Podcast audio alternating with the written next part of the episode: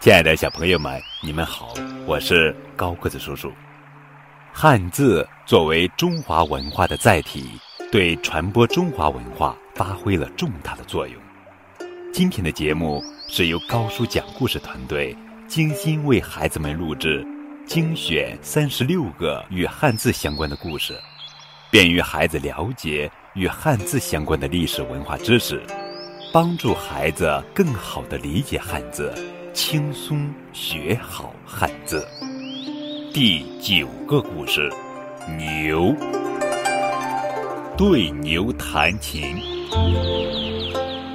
战国时，有一个叫公明仪的音乐家，很会弹琴。有一天，公明仪到郊外游玩，看到一头牛正在吃草。公明仪想，人们都喜欢听我弹琴。都赞扬我的琴技，不如我给牛也弹一曲吧。说干就干，公明仪随即拿来了琴具，为面前这头牛弹奏了一首非常高雅的曲子。可是这头牛似乎并不像人那样看重公明仪，只是默默地埋头吃草。公明仪不服气。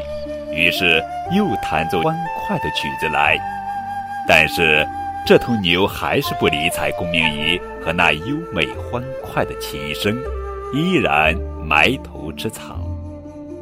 最后，公明仪拿出了自己的全部本领，先后弹奏了好几首拿手曲子。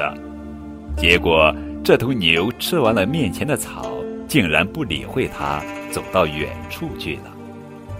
就在公明仪摇头叹息、怀疑自己的琴技的时候，一个恰好看见这一幕的路人说话了：“公子，不是你弹的不好，而是你找错了对象，因为牛根本听不懂啊。”后来，人们根据这个故事引申出“对牛弹琴”，比喻对不懂道理的人讲道理是白费口舌的。